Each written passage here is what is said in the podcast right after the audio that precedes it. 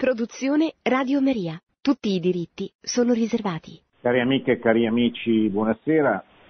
Vorrei continuare questo martedì a parlarvi del tema della missionarietà che come sapete abbiamo affrontato martedì scorso partendo dal discorso che Papa Francesco ha tenuto alla Curia romana il 21 dicembre, pochi giorni prima di Natale, proprio in occasione dell'incontro con la Curia per gli auguri natalizi. Nel, nell'ambito di quel discorso il Papa ha toccato questo tema sostanzialmente dicendo che non siamo più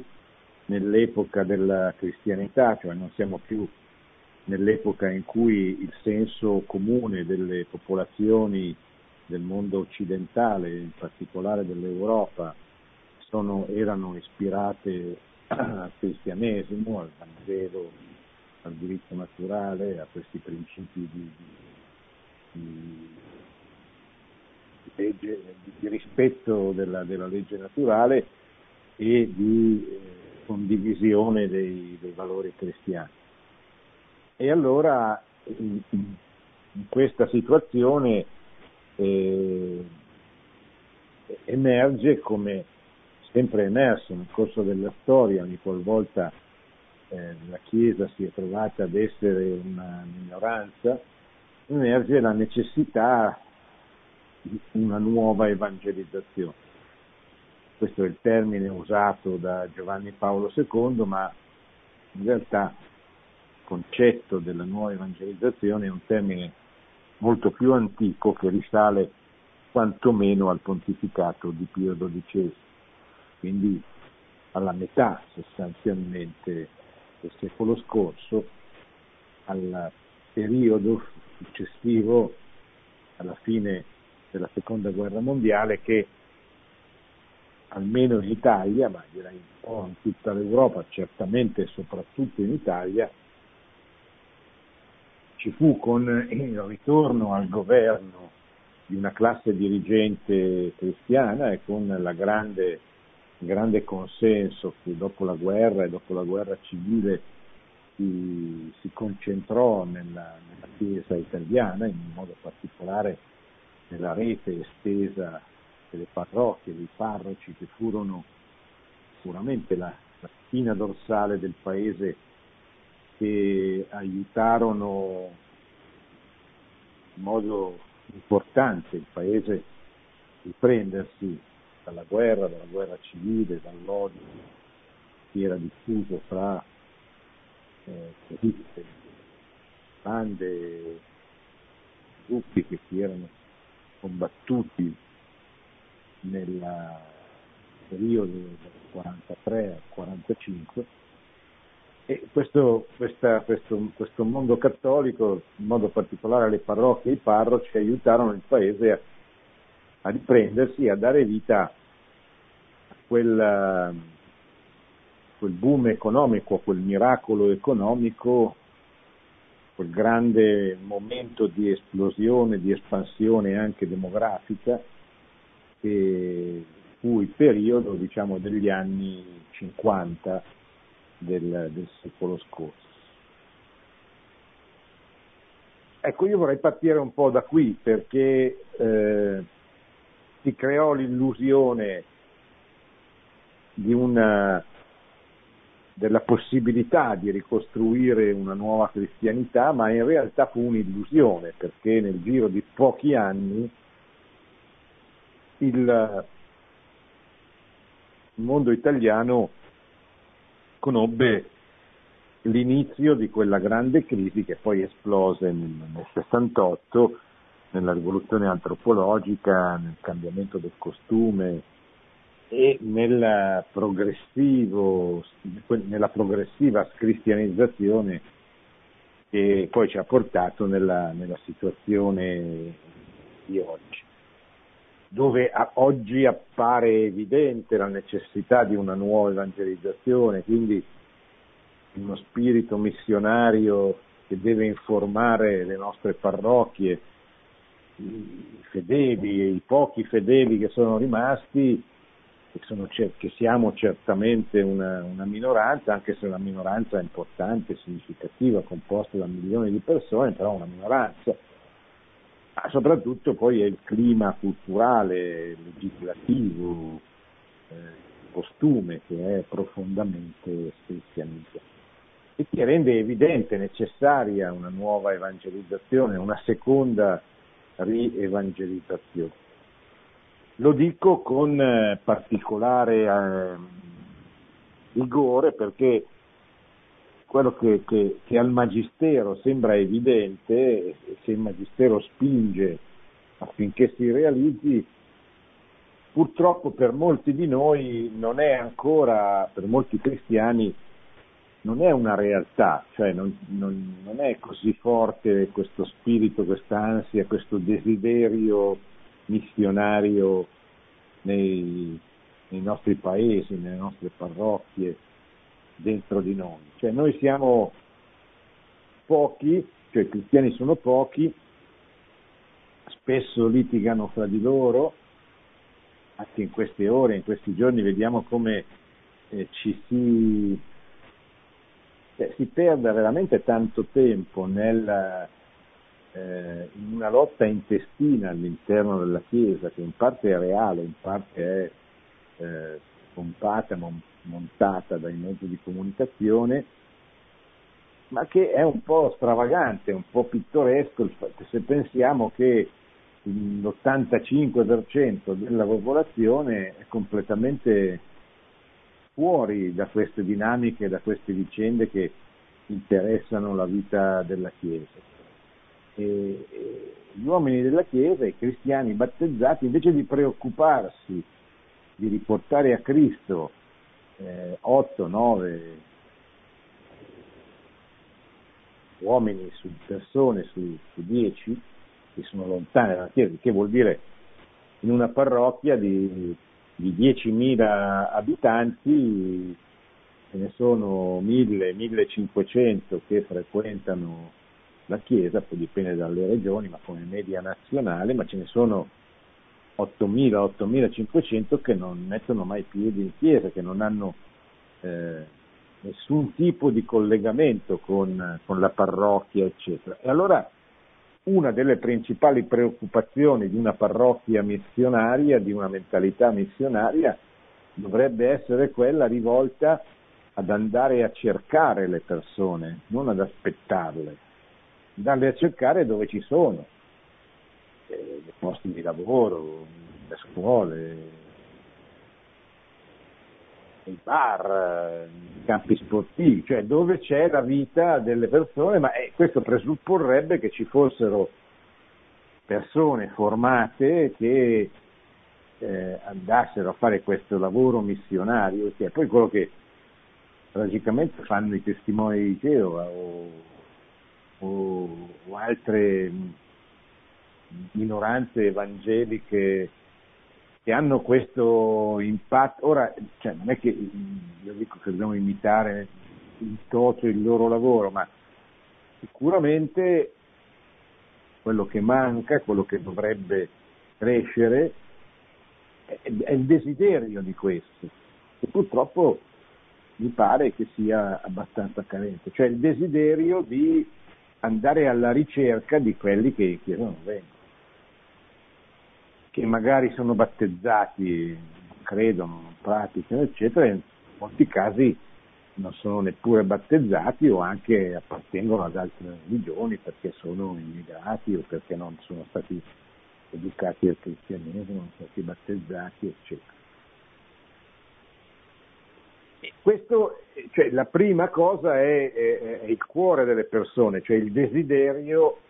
che potrebbe realizzarsi concretamente, che so, nella celebrazione di una messa per i lontani, di, un, di iniziative, ma cioè, met- soprattutto bisognerebbe che, che, il tema fosse, che, il, il, il punto fosse messo a tema nella vita della, della parrocchia, dei movimenti, delle, delle, associazioni, eccetera. Cioè la preoccupazione, il desiderio di andare a cercare chi, chi non c'è, chi, chi, chi non, non, frequenta la Chiesa, eccetera. Ecco, eh, questa mentalità, questa mentalità missionaria, che è quella che eh, viene richiamata costantemente da Papa Francesco quando dice che bisogna trasformare la pastorale ordinaria in una pastorale missionaria, non è una novità di questi ultimi mesi o di questi ultimi anni ma risale a quell'epoca a cui accennavo prima, l'epoca sostanzialmente degli anni 50. Io vi leggo una frase di Pio XII del 1952, siamo eh, 70 anni fa quasi. È tutto un mondo, scriveva Pio XII, che occorre rifare dalle fondamenta, che bisogna trasformare da selvatico in umano da umano in divino, vale a dire secondo il cuore di Dio. Che, questa frase che Papa pronunciò eh, il 10 febbraio incontrando in un radiomessaggio ai fedeli di Roma nel, 1900, nel 1952, è indicativo di una mentalità che in Pio XII è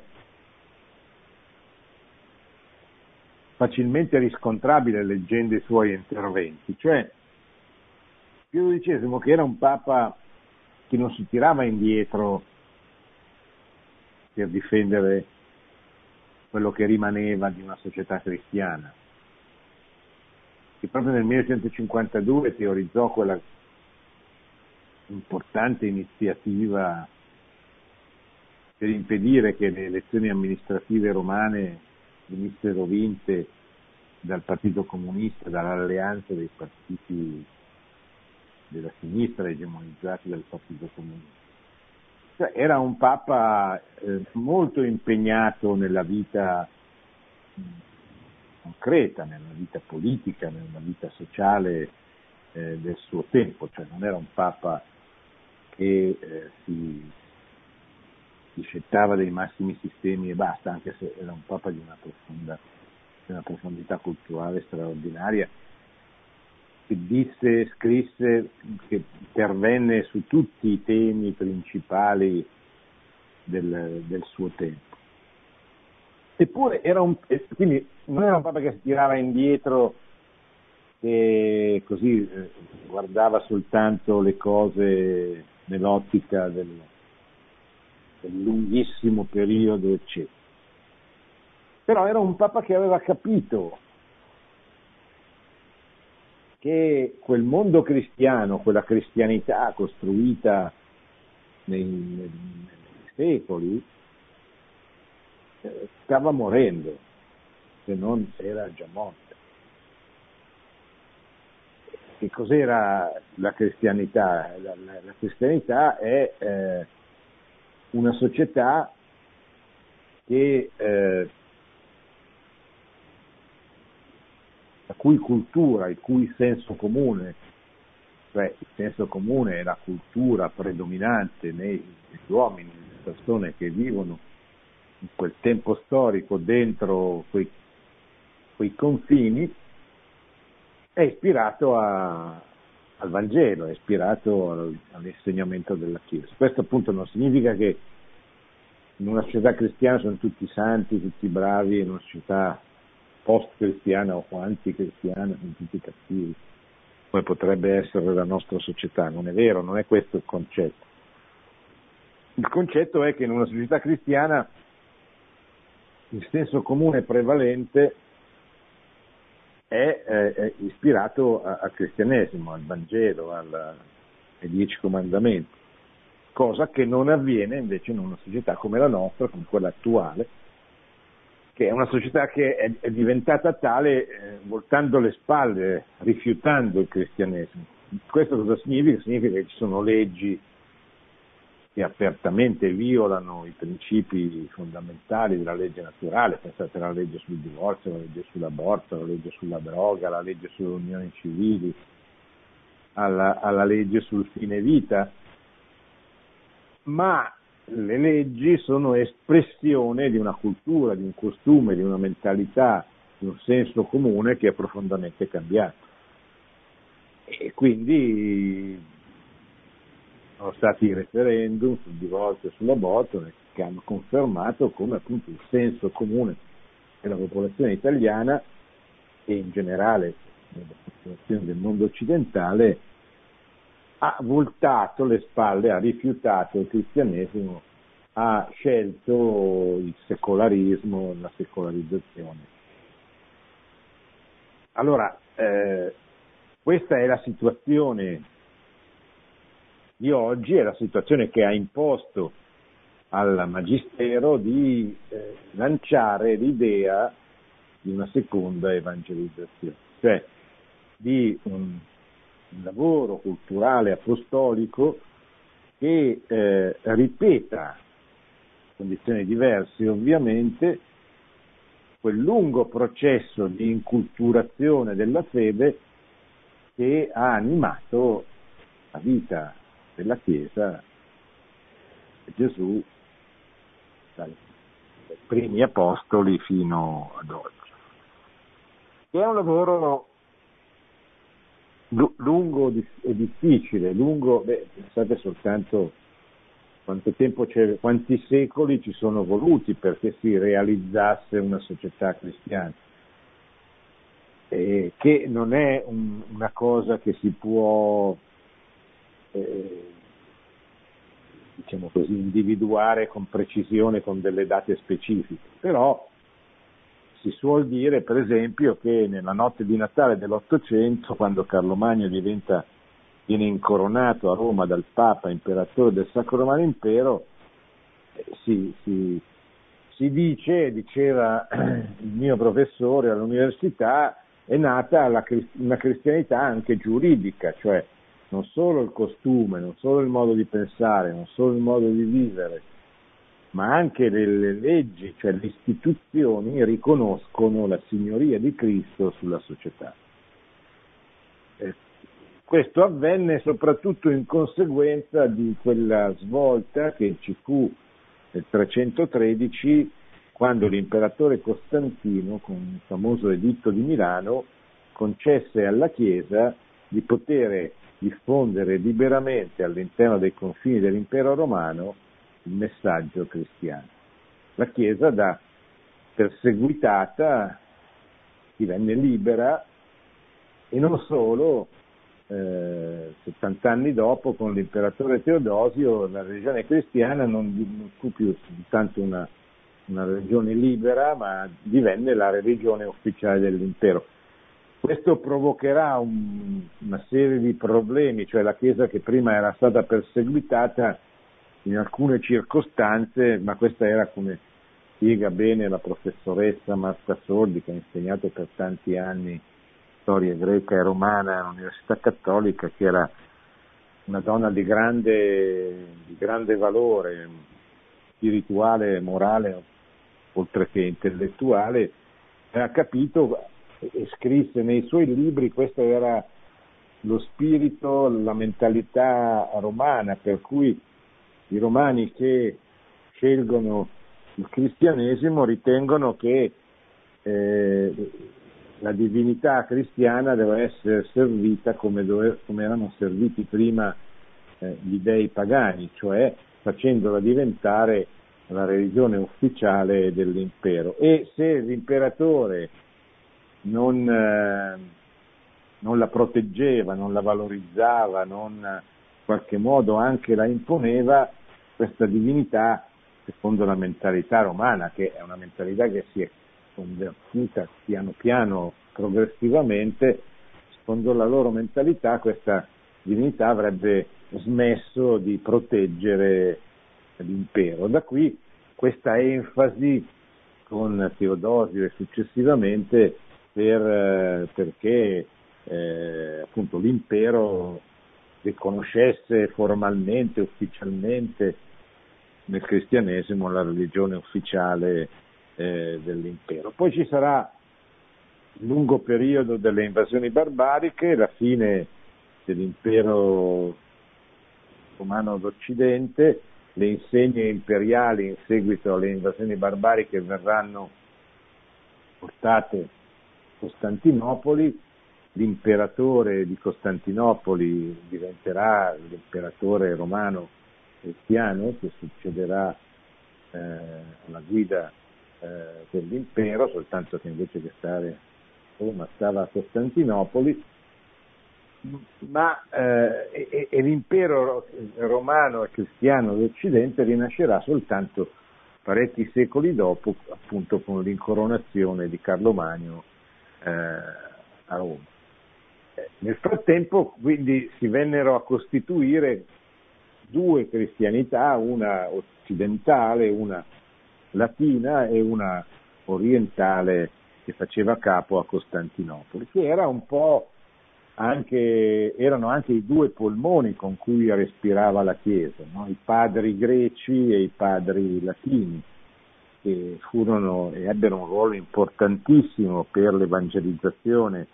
dell'Europa, sia dell'Europa occidentale che guardava Roma, sia eh, l'Europa orientale che guardava Bisanzio poi Costantinopoli, eccetera. Ora, questo discorso, che è un discorso che è la narrazione della nostra storia, da cui nasce l'Occidente cristiano, ma anche l'Oriente cristiano, mm, conosce oggi all'interno della Chiesa, all'interno parte di un, certo, numero consistente di intellettuali, di teologi, di, di giornalisti, di, un, un discredito, no? cioè eh, viene parte di molti considerato non come quel mondo che ha permesso la diffusione del Vangelo, favorendo così la, la penetrazione dei, del Vangelo, dei valori cristiani nel cuore di milioni e milioni di persone che di generazione in generazione si sono trasmessi questa visione del mondo, favorendo la salvezza, perché poi lo scopo per cui esiste la Chiesa quello di rendere gloria a Dio, eh, mostrando, annunciando il Salvatore e aiutando gli uomini a salvarsi, la salvezza eterna. E la cristianità, come dice un grande cardinale gesuita del secolo scorso, il cardinale Danielou, dice la cristianità serve ai piccoli e ai poveri, non serve a quelli che comunque anche in un campo di concentramento, in galera, esempio per tutti Alexander Solzhenitsyn, vivono la fede e anzi magari questo, questa persecuzione gli è di stimolo per viverla meglio. Ma la grande maggioranza di, di noi, di noi uomini normali, diciamo così, ha bisogno di un ambiente, bisogno di un ambiente che aiuti a vivere la fede, che, che ci confermi nella fede. Ha bisogno di una società che, che ci protegga da un certo punto di vista dalle tante seduzioni che il mondo offre, le sue ideologie, il potere, il denaro, cioè, le classiche tentazioni sociali, non solo quelle personali, e poi le, le, le, le, varie ideologie che hanno sedotto,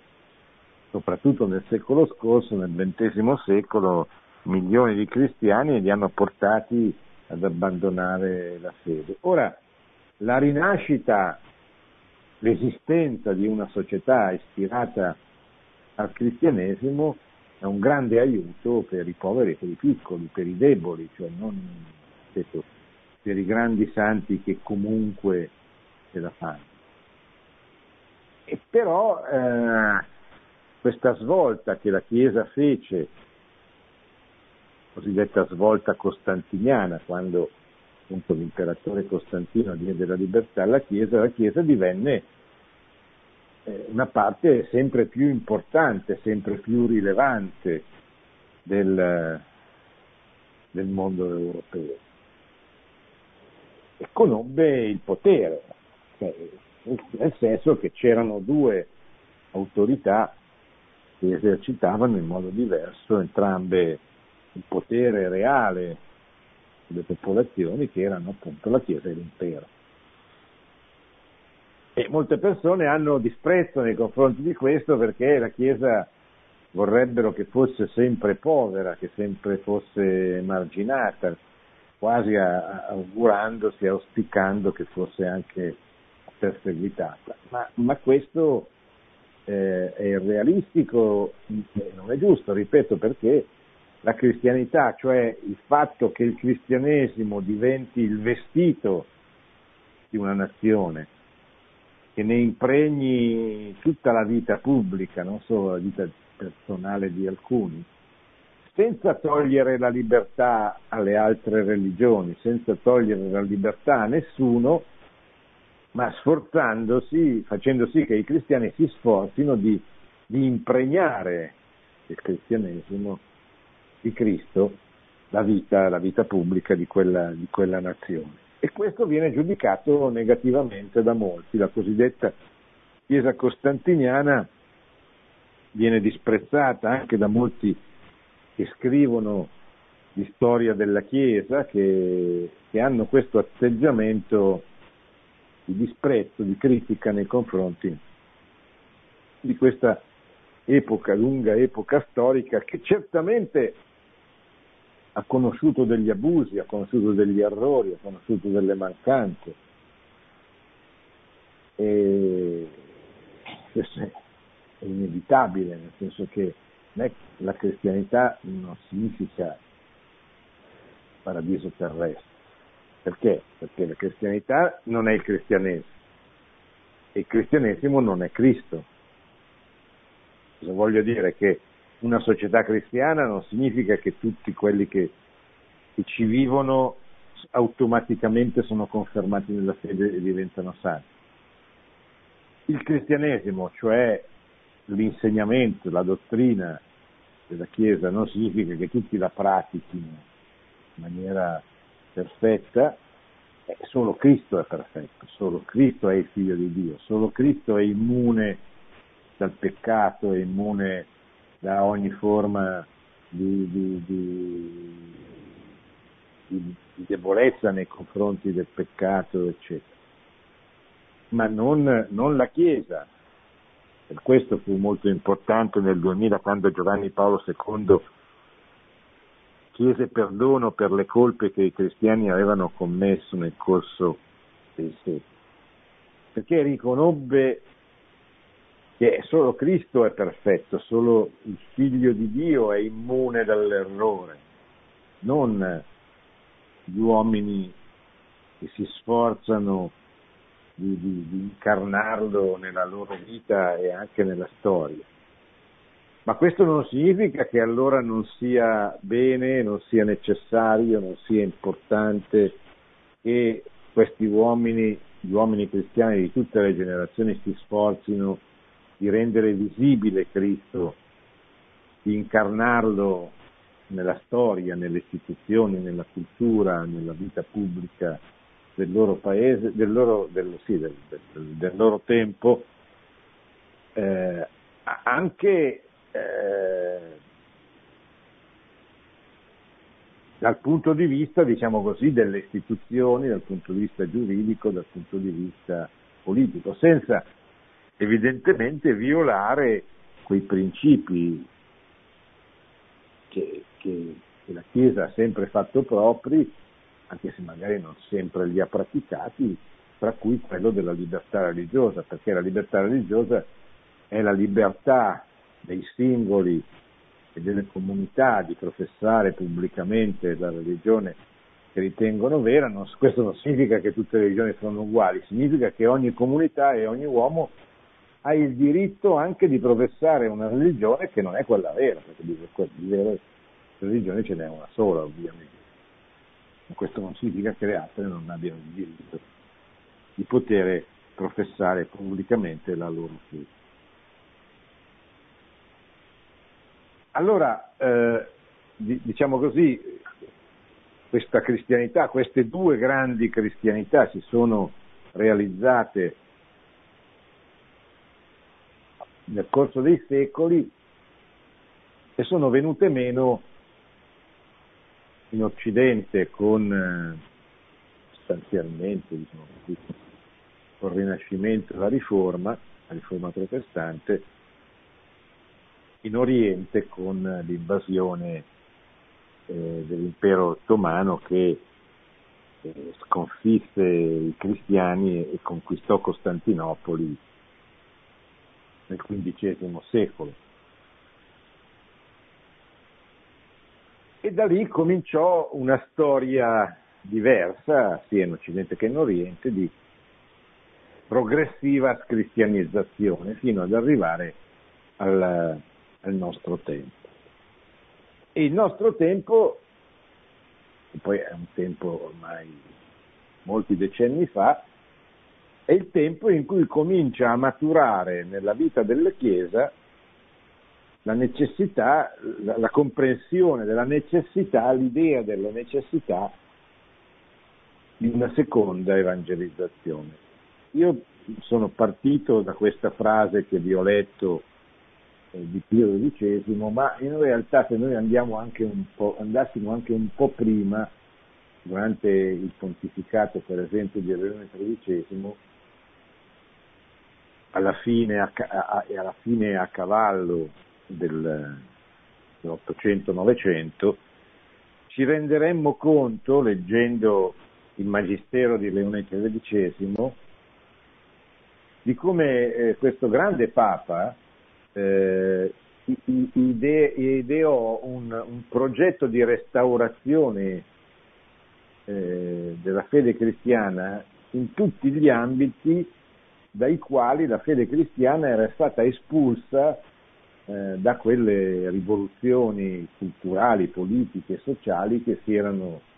eh, proposte nel corso dell'Ottocento, sostanzialmente il liberalismo, il nazionalismo e il eh, socialismo, che erano tre grandi correnti ideologiche che entreranno nel Novecento e che avevano dato vita a, agli stati nazionali, tra cui lo Stato italiano, che appunto venne tale nel 1861 e che nel 1870 cacciò il Papa da Roma con la forza delle armi, lo Stato italiano, e diede compimento a quel processo di unificazione politica che chiamiamo il risorgimento. Leone XIII intuì che quelle rivoluzioni avevano cardinato un modo di vivere, un modo di pensare, un costume e soprattutto si erano impadronite delle classi dirigenti degli Stati europei e allora eh, scrisse tutta una serie di encicliche che lui stesso eh, suggerì di leggere in un certo modo, in un certo ordine, che era quello di una ipotetica restaurazione cristiana della società. Scrisse come doveva essere risolta la questione sociale, quella famosa enciclica La Rerum Novarum del 1891, che toccava in modo particolare il tema della questione operaia, cioè della, eh, della tragedia del, del, fatto che in Europa le classi operaie che si erano venute a costituire nella seconda metà dell'Ottocento avevano nella loro grande maggioranza voltato le spalle alla Chiesa sposato l'idea socialista, in particolare nella sua versione marxista, se teniamo conto che il manifesto del Partito Comunista venne pubblicato da 1848, il manifesto di Marx e di Engels. Ma certamente questa necessità di una seconda evangelizzazione emerse con, con con assoluta evidenza durante il pontificato di Pio XII, che da una parte fu un pontificato di difesa di ciò che rimaneva della cristianità, ma dall'altra fu anche un pontificato di ripresa, di invito alla ripresa, di invito all'apostolato da parte di questo grande eh,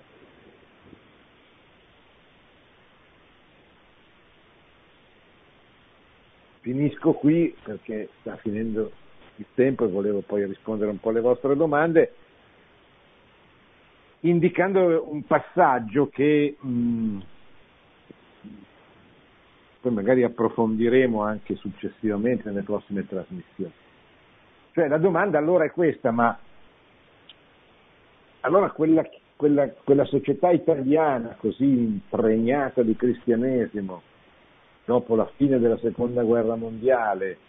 che vide la grande vittoria elettorale del 18 aprile del 1948, quando non vinse un partito, non vinse la democrazia cristiana, ma vinse, vinse una civiltà, vinse, vinse un mondo. Ma allora forse se durò così poco questo sogno di un'Italia cattolica, forse quest'Italia non era poi così impregnata di valori cristiani. E questa è una domanda, una domanda cui così, non è facilissimo dare una risposta, anche perché sono passati dal punto di vista dello studio della storia relativamente pochi anni da quando si è realizzato questo progressivo abbandono della fede cristiana della vita cristiana da parte di una popolazione che era in grande crescita demografica, economica, incremento di ricchezza, eccetera, ma probabilmente quella, quel modo di vivere che divenne, che venne indicato nella parola consumismo, da consumare, effettivamente non era una società così sana come sembrava essere. Quando dico consumismo non dico una cosa necessariamente negativa, cioè il consumismo ha degli aspetti positivi, perché eh, favorisce il benessere delle popolazioni. Il fatto che la gente possa avere la macchina e andare in giro a vedere come è fatto il mondo, comunque dal proprio paese, permette agli uomini di vedere tante cose bellissime che altrimenti non avrebbero potuto vedere. Cioè, il fatto che le, ma- le mogli possano lavare eh, i vestiti con la lavatrice invece che andare al fiume permette a loro di, di dedicare più tempo ai figli, di dedicare più tempo alla preghiera, a tante altre cose che eh, senza la lavatrice, senza gli elettrodomestici non, era, si doveva occupare in un'altra maniera, eccetera. Allora,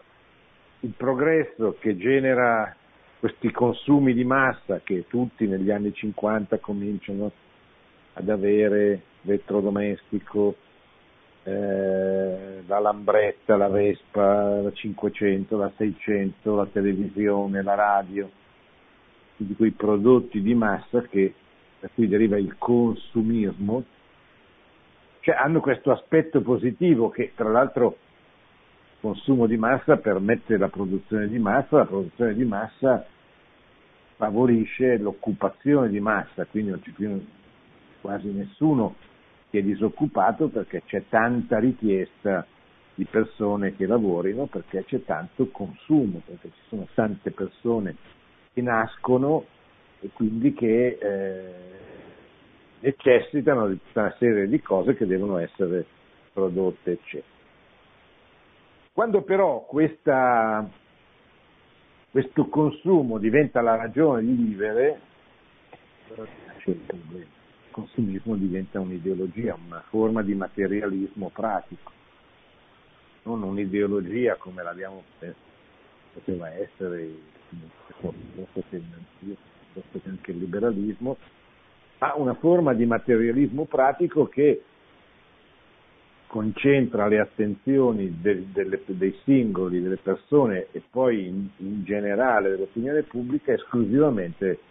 sulle cose terrene. E Dio viene Dio, la vita eterna e tutto quello che ne consegue viene progressivamente, lentamente espulso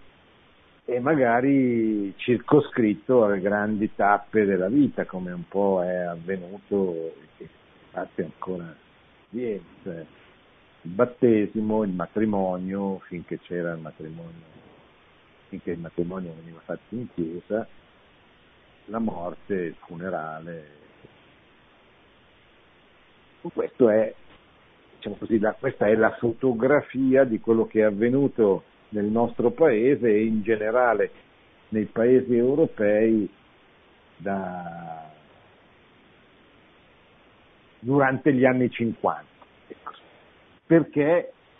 perché è, è, la domanda a cui poi cercheremo di dare magari una risposta più avanti, adesso vorrei rispondere alle vostre.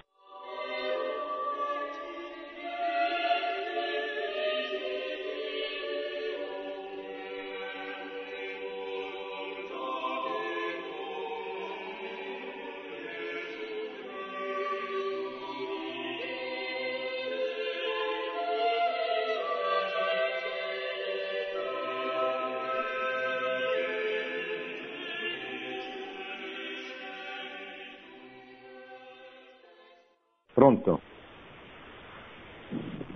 Eh, buongiorno padre, mi chiamo Stefano da Treviso. Sì, non sono padre, lei... sono, sono, padre di quattro figli, ma... non lo sapevo, non lo sapevo, non lo sapevo. Allora, lei prima accennava che ormai non c'è più, eh, le chiese praticamente sono vuote, no? eh, io credo che il problema eh, sia di eh, eh, di non saper eh, ormai de, le, da parte de, de, dei sacerdoti della Chiesa che non sanno più proporre, tra virgolette, il prodotto del Vangelo di Gesù Cristo. Gesù Cristo, il Vangelo è una cosa meravigliosa, eppure i sacerdoti, con tutto rispetto, non sanno fare il loro lavoro, perché non sono, non, mm, cioè, non entusiasmano il popolo, almeno quella parte di popolo che può essere interessato alla spiritualità. Non è importante costruire un partito per fare una grandissima maggioranza di popolo, ma è la qualità del prodotto. Gesù e Dio specialmente eh, è, è, la, è la cosa più meravigliosa che ci sia. Bisognerebbe parlare di spiritualità, di Vangelo, del senso della vita, de, de, delle esperienze di premorte, dell'universo, di tutto quello che Dio, grande architetto, ingegnere meraviglioso, che ha costruito, è, è quello credo che, la, specialmente i giovani, perché le chiese ormai sono piene di anziani che hanno paura di morire, di andare all'inferno e i giovani si disinteressano? Non credo perché i giovani siano, che manchino di spiritualità, perché anche loro ce l'hanno l'anima, però purtroppo se la proposta è scadente perché forse neanche i sacerdoti credono più in Gesù o perché non sono più entusiasmati, e le chiese rimarranno vuote. Ma vede Stefano, ehm, io concordo abbastanza in parte nell'analisi, però il problema è che noi dobbiamo farlo noi, cioè io, lei, con le nostre capacità che sono poche e con i nostri difetti, cioè non possiamo continuare a dire le chiese sono vuote perché eh, i, i preti i vescovi non ci credono, non sono capaci, non vendono bene il prodotto, eccetera. Perché anche ammettendo che questo sia vero, e in parte eh, è vero, cioè la Chiesa non è composta soltanto dai vescovi, dai sacerdoti, ma è composta da tutti, cioè quante persone noi, ciascuno di noi, avvicinano a Cristo nel corso della loro esistenza, della loro giornata, del, della loro vita, eccetera. Questa è la domanda che ognuno, ogni battezzato dovrebbe farsi, senza caricare sempre sull'altro, sì però il mio parroco, oppure il mio vescovo, oppure il mio... Non ti preoccupare, comincia a preoccuparti di te stesso, ma tu che cosa fai per Cristo? Come dice Sant'Ignazio negli esercizi. quando ci invita a esaminare la nostra coscienza, tu cosa fai? Cosa hai fatto per Cristo? E che cosa vuoi fare in futuro per Cristo? Perché Cristo è morto per te, per, per te, non per l'umanità, non per la Chiesa, non per eh, il genere umano, ma per te. Quindi ti chiede, chiede a te che cosa vuoi fare per lui, per ringraziarlo, per restituirgli la vita che lui ti ha dato, facendoti nascere in un contesto che ti ha permesso di ricevere il battesimo che non è mica una cosa scontata. Quante persone migliori di noi non hanno ricevuto la grazia del battesimo? E io che cosa faccio per eh, restituire questo dono che ho ricevuto? Che il battesimo, il sacramento del battesimo mi fa automaticamente diventare un cristiano, cioè un missionario. Mi chiede di, di, di, di donare, di restituire il dono che ho ricevuto comunicandolo agli altri. Allora, qui, è qui che nasce lo spirito della missionarietà. Poi, poi ci saranno tutti i problemi che dice lei, che ci sono certamente. Addirittura io ho citato quelli che all'interno della Chiesa guardano con sospetto, con, non capiscono, sono ostili all'idea della missione, al fatto che nel corso dei secoli sia nata una civiltà cristiana, che ce l'hanno con la cosiddetta Chiesa costantiniana, eccetera. Ma quello è un problema che viene dopo, è un problema che si pone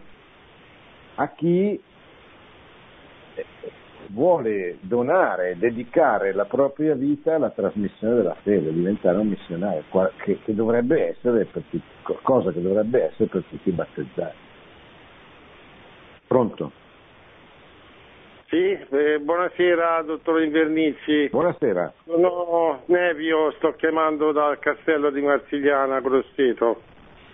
Sì, mi dica. Eh, eh, mi dica. Senta, io volevo citarle una frase che molto probabilmente è responsabile di, dello svuotamento delle chiese e di tutto il resto, per buona parte, non del tutto di un personaggio fa, famosissimo. Eh, Albert Einstein disse questo. Lui la frase finiva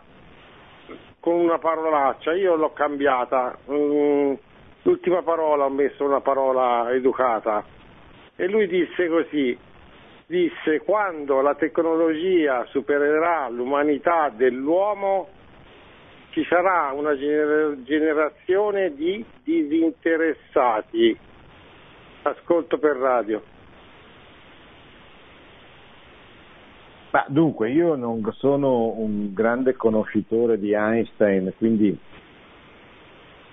eh, ehm,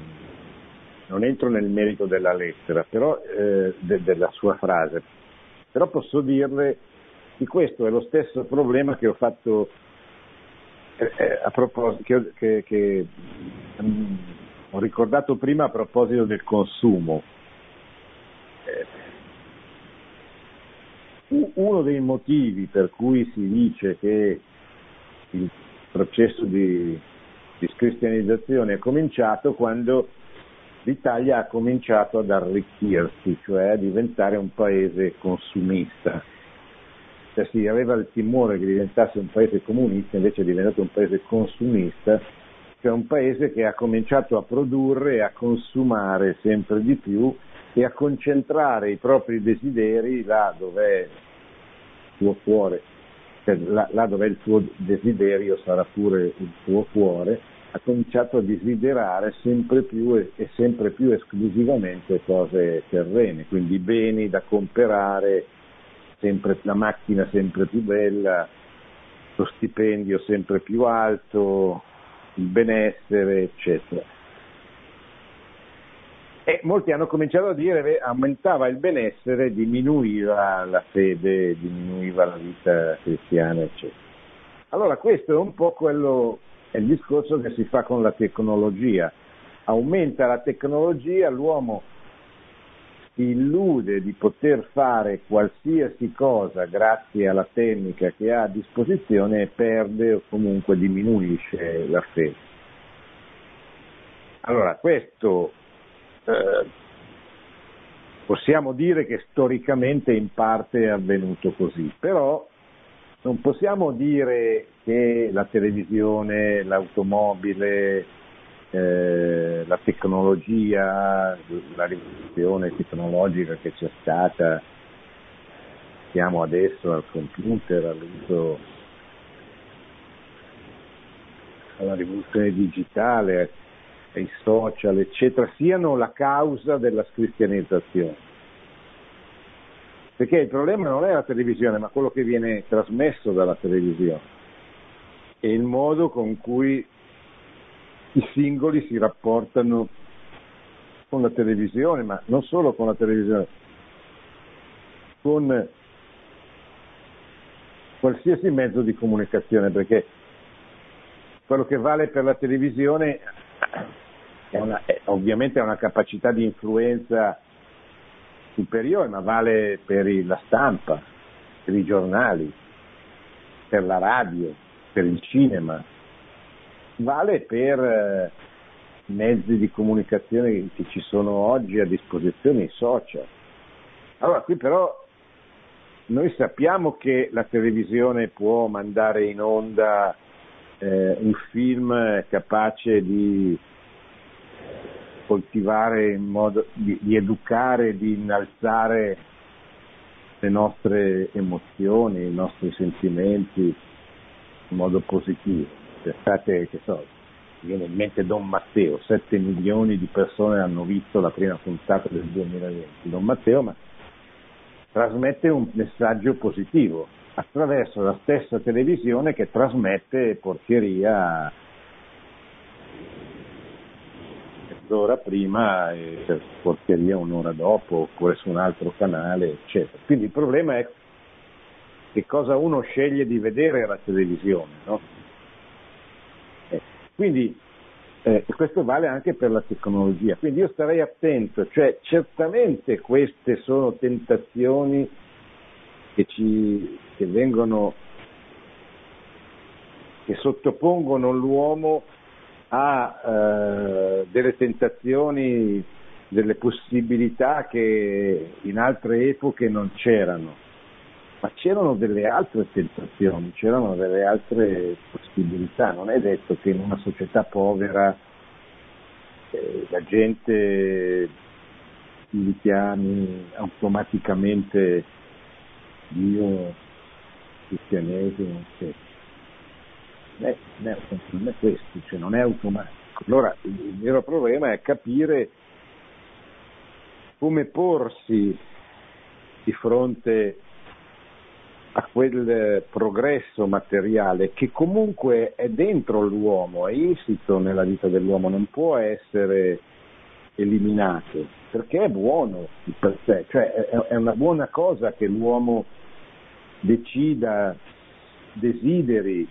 e faccia di tutto per migliorare la propria vita, quella della propria famiglia, quella della propria patria, anche da un punto di vista materiale. Il problema è trovare l'equilibrio fra questo progresso, questo, questo desiderio, questo progresso e eh, la, la, vita spirituale, la vita cristiana, eccetera. Questo è il problema. Credo che siamo arrivati alla fine, vi ringrazio di, delle domande, eh, andremo avanti perché mi sembra tema di grande importanza che tocchi forse il nodo fondamentale del nostro futuro, ma, anche del nostro presente di, di comunità cristiane che devono porre il problema di come evangelizzare, di come cristianizzare il loro tempo. Il loro... Grazie, buonanotte e buona settimana. Produzione Radio Maria. Tutti i diritti sono riservati.